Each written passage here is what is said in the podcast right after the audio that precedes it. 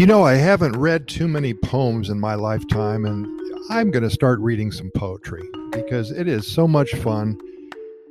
You're actually looking at somebody's soul when you listen to a poem. And of course, everything that I do is uh, regarding Costa Rica. And I checked out the internet last night, and this poem was submitted by a lady, by a little girl by the name of Catherine Ridley. She was 13 years old, and she attended this uh, school in San Ramon de Tres Rios from 2000 to 2007.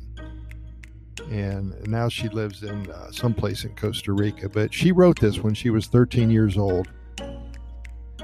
I know a country with a heart of gold and goodness, the animals so colorful and exotic, they look like part of a dream.